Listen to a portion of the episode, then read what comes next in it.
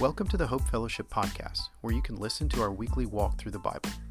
We do hope you enjoy your time with us today. Please check us out at hopehogansville.com. And if you feel led to support our ministry, please click the link in this episode's description. Now, here's this week's walk through the Bible.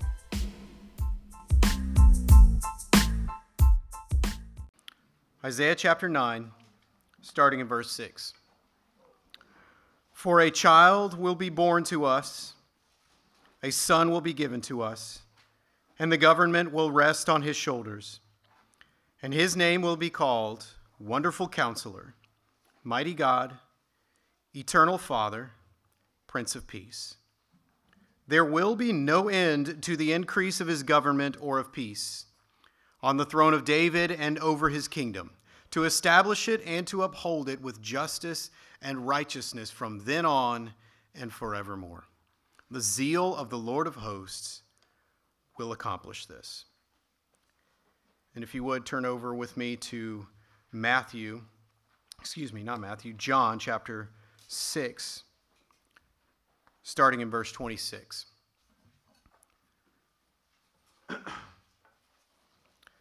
Jesus answered them and said, Truly, truly, I say to you, seek me not because you saw signs, but because you ate the loaves and were filled.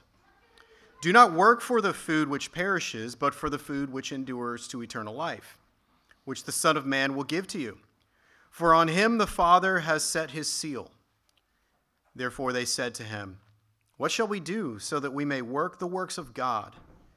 Jesus answered and said to them, This is the work of God, that you believe in him whom he has sent.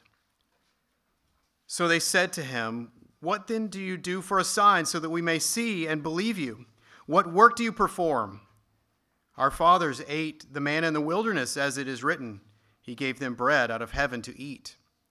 Jesus said to them, Truly, truly, I say to you, it is not Moses who has given you the bread out of heaven, but it is my Father who gives you the true bread out of heaven. For the bread of God is that which comes down out of heaven and gives life to the world. Then they said to him, Lord, always give us this bread. And Jesus said to them, I am the bread of life. He who comes to me will not hunger, and he who believes in me will never thirst. But I said to you that you have seen me, and yet do not believe. All that the Father gives me will come to me, and the one who comes to me I will certainly not cast out. For I have come down from heaven not to do my own will, but the will of him who sent me. This is the will of him who sent me, that of all that he has given me I lose nothing, but raise it up on the last day. For this is the will of the Father, that everyone who beholds the Son and believes in him will have eternal life, and I myself will raise him up on the last day. This morning, I'd like to take some time to uh, focus a little bit on the name of Jesus, uh, the name Eternal Father. In Isaiah chapter 9, he, uh, the child that was to be born in Bethlehem as the light of the world sent into the darkness of this world, that child was given four names. Uh, he was called the Wonderful Counselor, the Mighty God, the Eternal Father, and the Prince of Peace.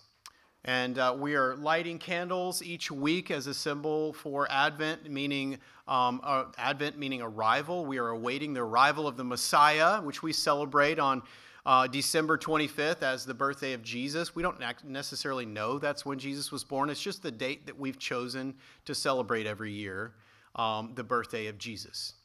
And uh, we celebrate this season of Advent. We've already um, uh, lighted three candles, uh, one for him being the wonderful counselor, one being the mighty God, and one being the eternal Father. And today I'd like to focus a little bit on that word, eternal Father, and what that means.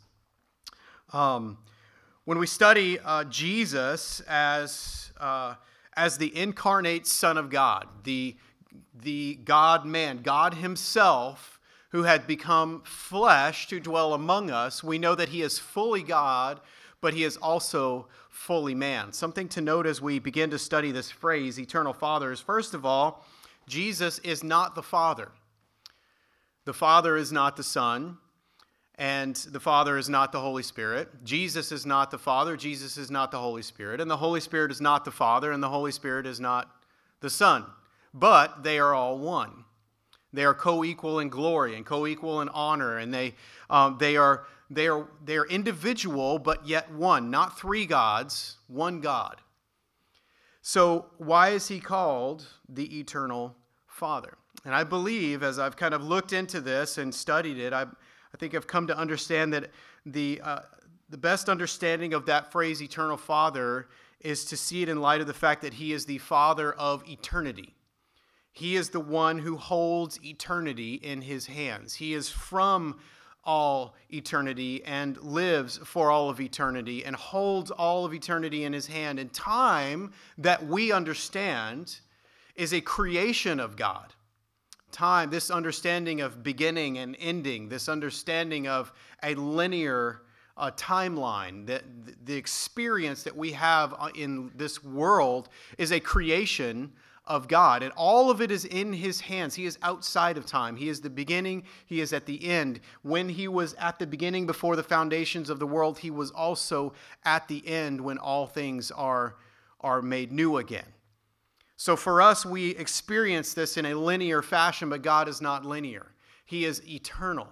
And Jesus holds all of that in his hands. But as we focus on this this morning and uh, considering that the birth of our Savior Jesus Christ uh, is to be celebrated as the coming of our Savior, he is the he is the Emmanuel, God with us but he is also our wonderful counselor. He is also the mighty God who lords over our lives, but he is also our eternal Father, or the Father of eternity, the one that holds not only his eternity in his hands, he holds our eternity in his hands. If there is any hope of an eternal life, it exists only in a relationship with Jesus who is our Savior. So we're going to kind of take a look at that. And that's why I wanted to go to John chapter 6 today, because we read this really unique story that uh, Jesus, uh, where Jesus was having this encounter with his disciples and with the people that were following him around, the crowds that were following Jesus, because Jesus was doing great things.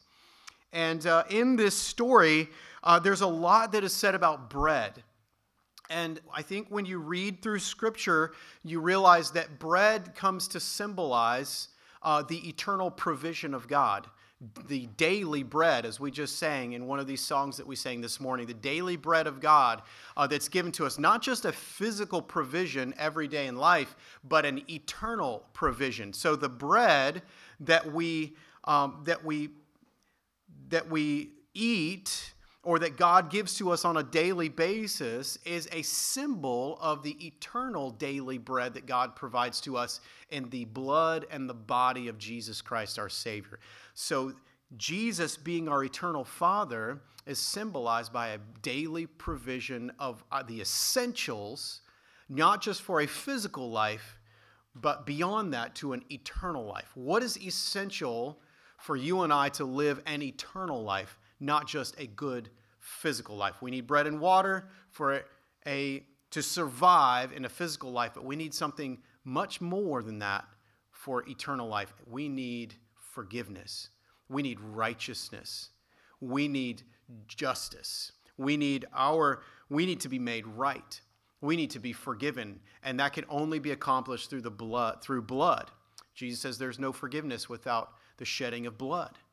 And that's why he came, so that he could die on the cross and shed his blood, so that his body could be broken, so that his body and his blood could be our daily provision for eternal life. So let's look at that unfold in this little story here. Um, just a little recap uh, Jesus had just recently um, fed 5,000 people.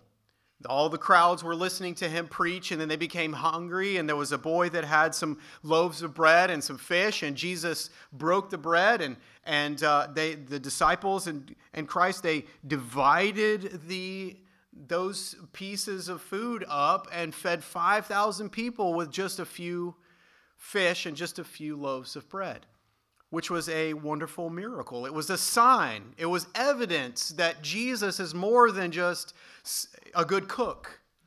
All right, he's more than just somebody who can make a good meal. There's a sign there that there's something bigger at play. There is something mighty at play in Jesus, not just in his ability to feed a crowd of 5,000 people, but in his, his, his ability to make more out of very little. Essentially, it is to make something out of nothing, really.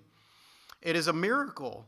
Uh, it's a testimony that God Himself is in the man who was doing this great miracle. And uh, he, that Jesus is God. It was a testimony of Jesus being God. So the people saw this and they were marveling at him. And, uh, but then people were becoming angry, of course, as they always do, that uh, Jesus was changing the world and upsetting the religious circumstances of the day. And so Jesus went away to the mountain to pray, and the people kind of went their own way. And the disciples, they went out fishing, or they went out to, well, they went to cross the, um, the Sea of Galilee, and uh, they were um, on a boat.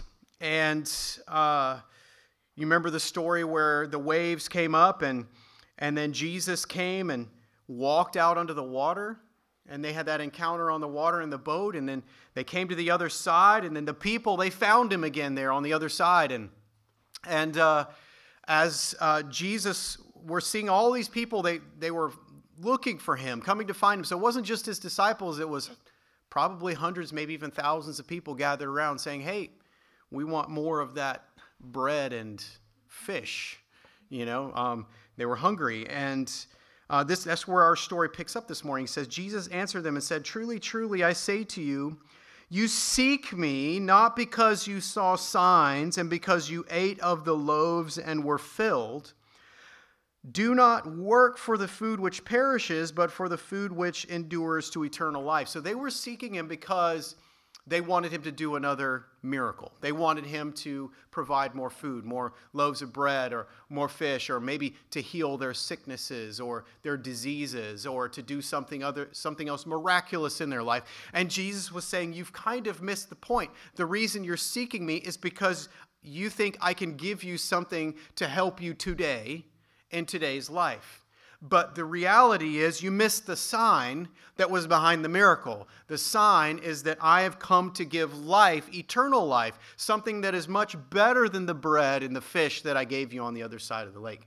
He said, I'm come to give you something different. In verse 27, he says, Do not work for the food which perishes, but for the food which endures to eternal life. And that's going to be the first uh, thing that if you're taking notes, this is the first point I'd like to focus on is Jesus' instruction to work for the food that endures to eternal life. Work for the food that endures to eternal life. That is essentially an invite to come to Jesus, not so that you can have something for today, not so that Jesus can make your life better today, or to make you prosperous today, or that, that Jesus' ways seem like kind of a practical self help guide to living a better life than, than what we've been living.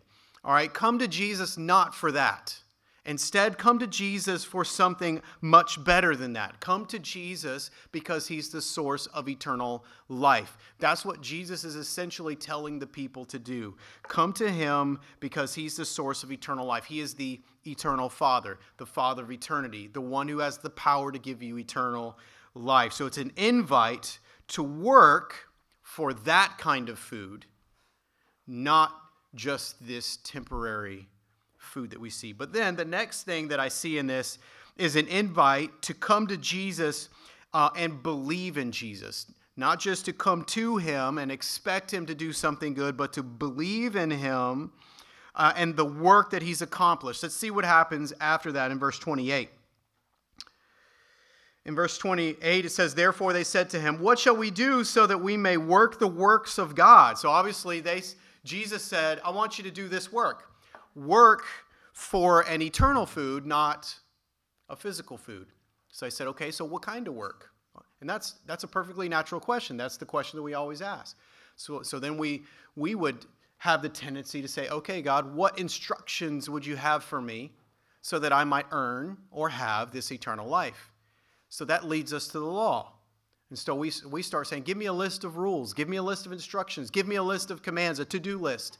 I will do those things because clearly I want eternal life. That's clearly better than just a good physical life. So, yeah, we've established that we want eternal life. And yes, we've established that Jesus is the source of eternal life and that we need to come to him for that eternal life. And Jesus then responds to that by saying, You don't need to do a uh, you don't need a checklist. In verse 29, he says, This is the work of God, that you believe in him whom he has sent. The work that Jesus instruct, is instructing them to have is to turn to him and to believe in him. That's the work. That's the work that will achieve eternal life for you, to believe in Jesus Christ. It's the simple gospel message. That's the good news of Jesus. Believe on the Lord Jesus Christ, and you will be saved. And so, if you're at all wrestling in your hearts with your eternal um, salvation and whether or not you are right with God, whether or not you can be confident that your life has been given to you by God, then this is where you need to start to believe in Jesus Christ that He is the source of eternal life and come to Him and believe in His work. So then the next question is what work did Jesus Christ do to bring us eternal life? Verse 30, it says, So they said to him, What then do you do for a sign, so that we may see and believe you? What work do you perform? Our fathers ate the manna in the wilderness, as it is written, He gave them bread out of heaven to eat. Jesus then said to them, Truly, truly, I say to you, it is not Moses who has given you the bread out of heaven, but it is my Father who gives you the true bread out of heaven. So their next question was, Can you give us a sign? Something that will prove to us that we can trust you and believe in you. And honestly, when I read that, I thought, well, good grief, they just saw him feed 5,000 people with a few loaves of bread and a few fish. And some of these people might have even seen him walking on water, right? So, so he's, you know, they've already seen this sign, but really what it sounded like to me was, hey, why don't you uh, show us again by giving us some more food, by you know, making some more food for us to eat and giving us an, another awesome meal like we had on the hillside the other day.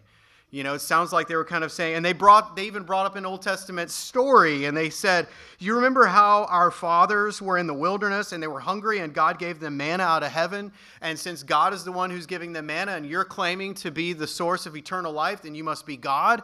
Then why don't you prove that to us by giving us manna from heaven, which is essentially what they were asking for? And then Jesus responded by saying, It's not Moses who gave you the bread out of heaven, meaning that Moses didn't give all these people the bread that came down from heaven. It was God Himself. And the reality is, God is giving you bread from heaven, but it's not a physical bread. That bread, that manna that was given to them in the desert, was a symbol of the eternal manna that God was going to give in Jesus Christ. Now, you remember the story that when the Egyptians had enslaved the Israelites, and then Moses came and set the people free, right? And they came to, our God through Moses set the people free, and they went out into the desert and came up against the Red Sea, and then God parted the Red Sea, and they crossed on dry ground and came across the other side. God caused the Red Sea to come down and crush the Egyptian army, and then they're out in the desert wandering, and then they got hungry and then they were starving and they started to grumble and they started to complain and they started to say, We would have been better off back in slavery, you know, living in Egypt. But Moses interceded on behalf of the people because God was angered by the fact that they were so quickly losing sight of God who had just saved them. And now they were grumbling against God. And Moses prayed that God would not kill them. And so God provided food for them. And and he sent manna from heaven and quail. He, he sent birds, these quail that would fly over and just fall down. And then they picked up the birds and, and ate the birds. And then, he, and then in the morning, uh, with the dew that was on the ground, there was manna, this bread that appeared on the ground every morning. So every day, God gave them just enough to survive. And it was a picture that God provides what you need today. And He told them, don't save it for the next day. Make sure that you don't, if you save it for the next day, it's going to be ruined the next day. So just eat what, just get what you need today and trust me to provide for the next day. And so he did that every day in the desert. He gave them bread, and then he gave them quail to eat, and he gave them water from the rock when Moses, when he, God led Moses to the rock. You remember these stories? Water from the rock, bread from heaven. That's the story that people are bringing up, saying this is what God's done. And Jesus said, Yes, you're right. God did do those things, and God is now doing that for you today in me. Jesus is saying, I am the bread of life. I am the living water. And this is what he says in verse 35. Jesus said to them, I am the bread of life. He who comes to me will not hunger, and he who believes in me will never thirst. But I say to you that you have seen me and yet do not believe. And all that the Father gives to me will come to me. So, this is an instruction where Jesus is saying, I am the bread of life. I am the source of life for you. If you will believe in me, if you will come to me, and if you will believe in me, then I will provide for you every single day what you need in order to have eternal life. And we think sometimes that we have to do all these things in order to make sure that we have earned and obtained our eternal life that we have that we are in right standing with god so that on the day when we are um, when god allows us to be taken out of this world where we die of this physical life that we've been given or the day when jesus comes back and brings us to him on that day of judgment when we meet jesus and we meet god face to face and we think now i wonder if i'm going to be in a right position with god I wonder if he's going to look at me and say, Well done, my good and faithful servant. Enter into my rest. I wonder if I am in a position where God is pleased with me. And Jesus says, Come to me, believe in me, and I will give you every day everything you need so that on that day, that eternal life will be secured, will be um, will be provided. It is, an, it is an eternal provision of food and forgiveness and life and hope and uh, righteousness that we could never attain on our own. That's the spiritual food that we need from God.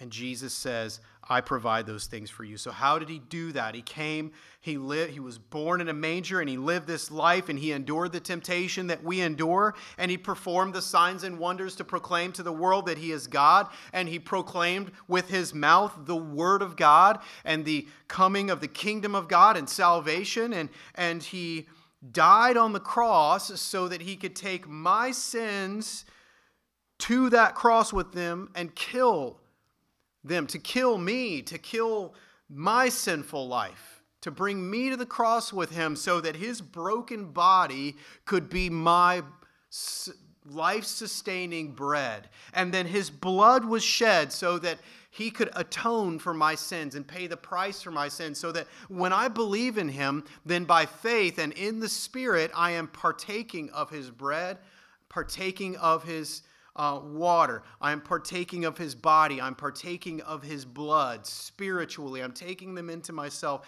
by believing in him, and I am being saved. And so, this is what Jesus does. This is what he has done on the cross for us. So, he has called us to come to Jesus, work for the food that endures for eternal life, and come to Jesus and believe in him, believe in what he has done, and believe in what he is done. Verse.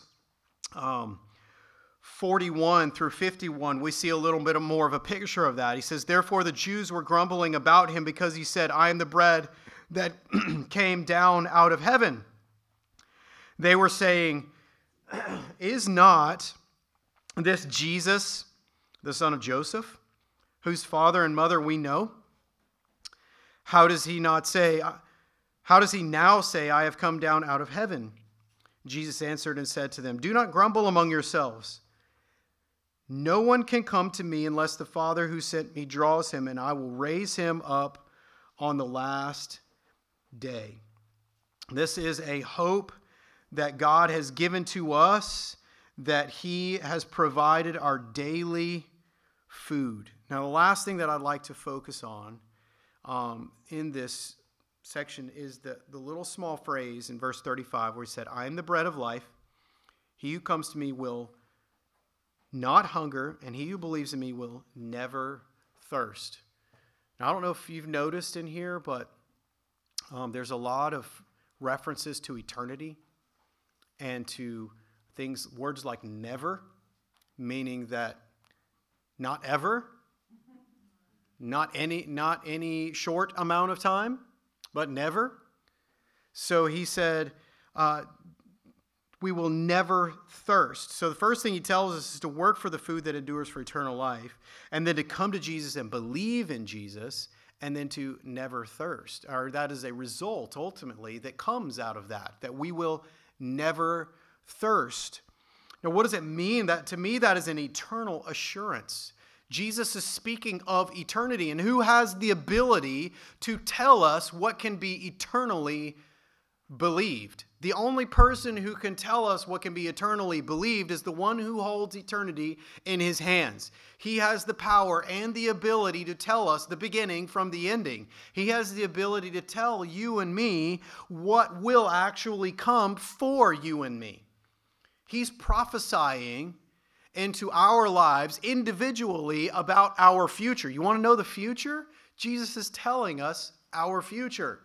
Now, he may not tell us whether or not we're going to make a million dollars. He may not tell us whether or not we're going to die early or live a long life. He may not tell us whether we're going to have all the hopes, the hopes and dreams that we want to have in this physical life. But he will tell us that, excuse me, I'm sorry. He will tell us that our eternal life is completely secured and that we will never thirst again. Meaning, that's not a reference to that, that hunger and thirst that the Israelites were experiencing in the desert when they got hungry and God gave them this manna. Manna means what is it? It's not, it's, kind of some kind of bread. We don't really know what kind of bread it was, but it's some kind of substance that they, bread like substance that they got to eat um, but that fed them. And then the, the water that came from the rock, it satisfied their physical needs. But that never thirst is not really about our physical needs of today. Now, I do believe God cares about our physical needs of today. That's why Jesus led the disciples to pray in this way uh, Give us this day our daily bread and lead us not into temptation. I think that part of the prayer was about our physical needs. It's okay to come to Jesus and ask Him to provide food for today. God, I've paid the bills, I got nothing left, and we got a week left. It's not before the end of the month. I don't know where we're going to get food. Please provide. And I think that's a good prayer to pray when we are struggling to clothe ourselves, put food on the table, pay for the bills, pay for school, pay for whatever. Um, ask the Lord to provide. That's a good thing. But this here is speaking about something way beyond today. It's speaking about the eternal the eternal hunger and the eternal thirst, our eternal hunger for being right with God, our eternal thirst for righteousness, thirst for eternal life, thirst to be made right with the God who created us and to be able to walk in unity with Him, to be able to walk in a right relationship with our Creator, to be able to live in a joyful, hopeful um, life filled with God's goodness. It's a spiritual hunger. And God says, I'm going to satisfy that for you now and for all of eternity. It's a satisfaction that we don't just have to look forward to on the day we die, but it's something that He gives us now. I believe that Jesus has secured for us an eternal life that has already begun. If you have faith in Jesus Christ, your eternal life has already begun. We are already living our eternal lives.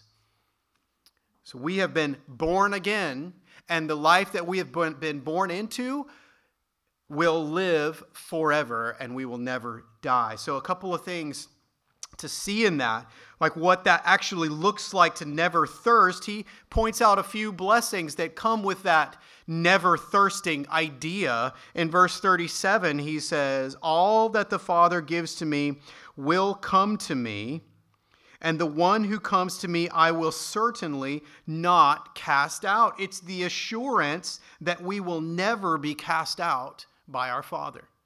That's what it means to, to never thirst means that we are we are resting in the fact that we are right with the Father and he's promised to never cast us out. Those whom He, Jesus came to save, will not be cast out by the Father. And we can rest in that.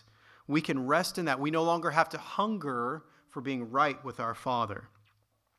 And then notice that it also means that we'll never be lost and hopeless in life again. In verse 39, he says, For I've come down from heaven not to do my own will, but the will of him who sent me. This is the will of him who sent me, that of all that he has given to me, I lose nothing, but raise it up on the last day. Meaning that all that God gave to Jesus to save, he will not lose. Meaning that if we have a relationship with Jesus Christ, if we believe in him and the salvation that he's given to us, if we are saved, then that sal- we are a sheep that will never be lost. God will not allow us to be lost. And he will not let us go so far away from him that we lose all this that Jesus has bought for us because it's in his hands, not ours. So we have this assurance that we don't have to hunger to be right with the Father anymore because we are right with the Father. We don't have to worry or fear that we will be lost and we don't have to live in hopelessness anymore because what does he say? On the last day, he will raise us up. That's a promise. That's a promise. We will be raised up on the last day. So we have we have a hope and we no longer have to have this thirst or this hunger, so to speak, in the sense that we are lost and hopeless hopeless in life. He takes that away. He removes that as a factor from our Christian lives. Christians do not have to live lost and hopeless lives.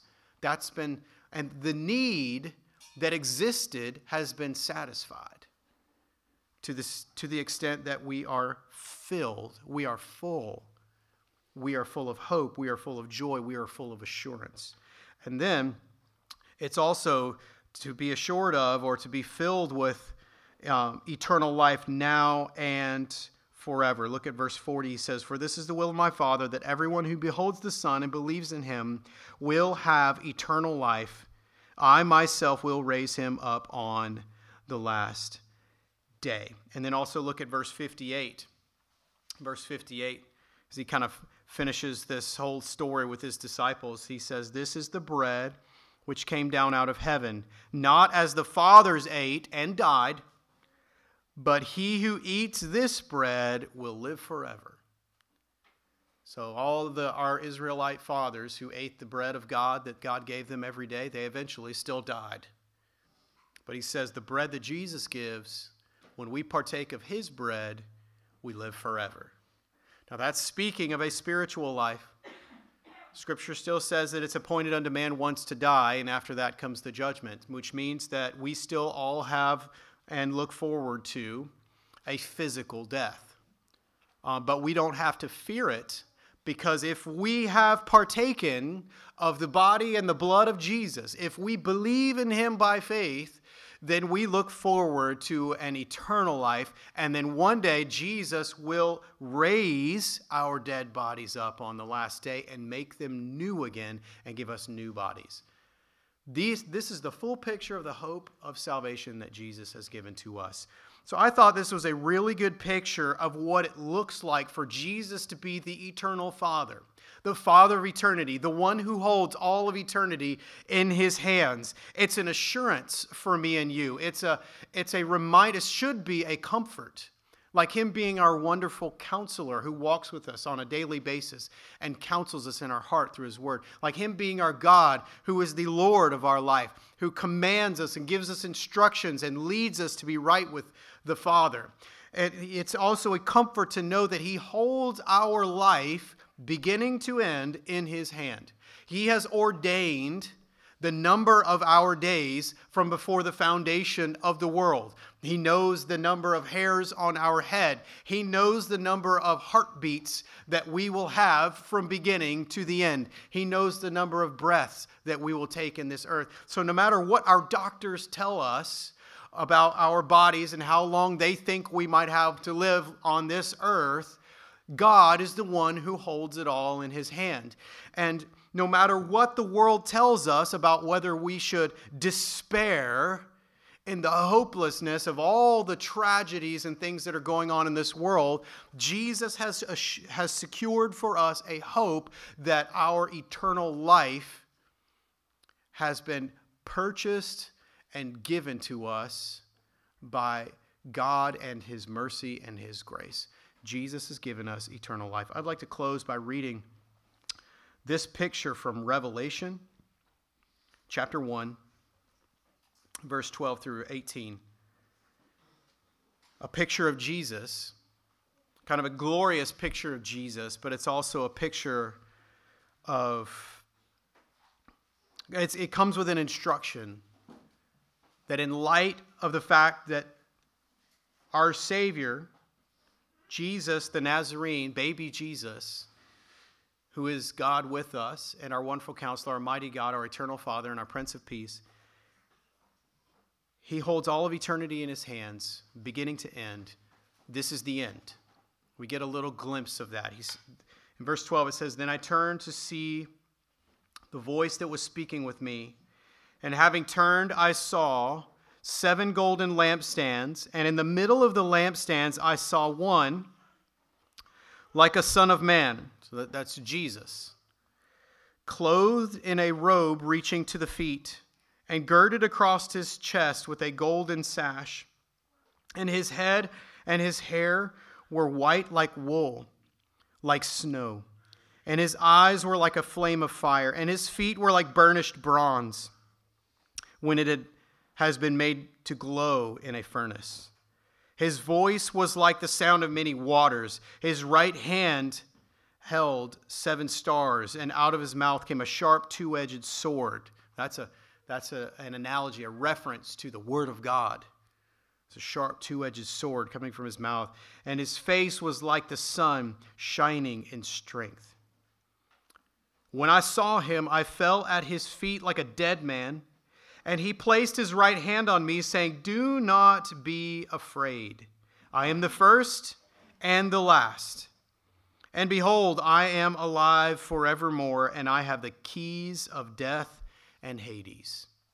So, this is a picture of Jesus saying, I am the beginning and I am the end. I am the first, I am the last. I am alive forevermore. I was dead, but now I'm alive and forevermore. And I hold the keys of death and Hades, meaning he, he is the one who determines and who, who determines who goes from who goes to hell or not.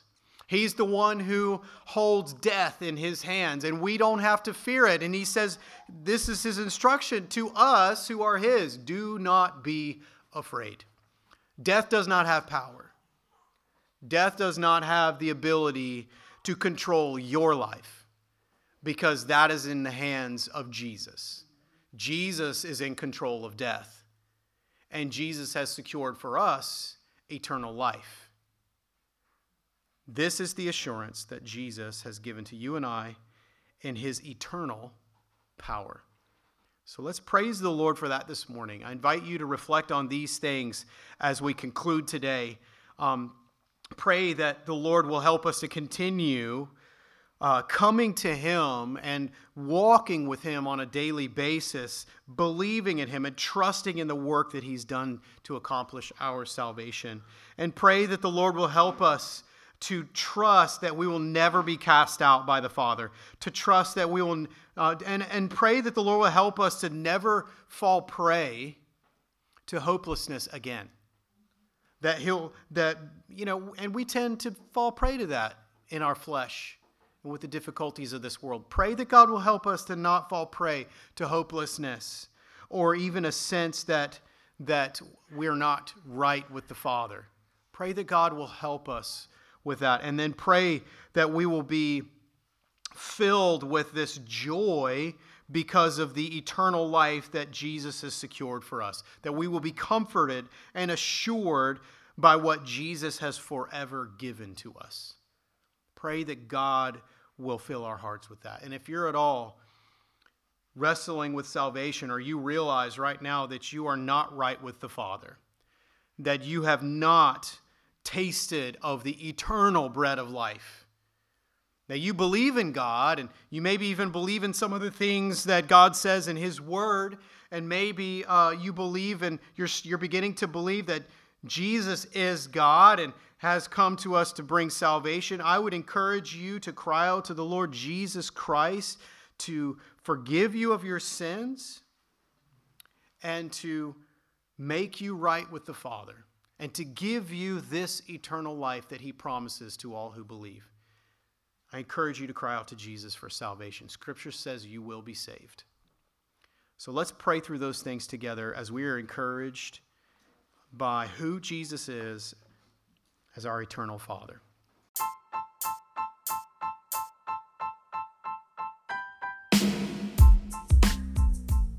Thank you for listening to this week's Walk Through the Bible with Hope Fellowship. I leave you with these words from Numbers 6 24 through 26. The Lord bless you and keep you. The Lord make his face to shine on you and be gracious to you. The Lord lift up his countenance on you and give you peace.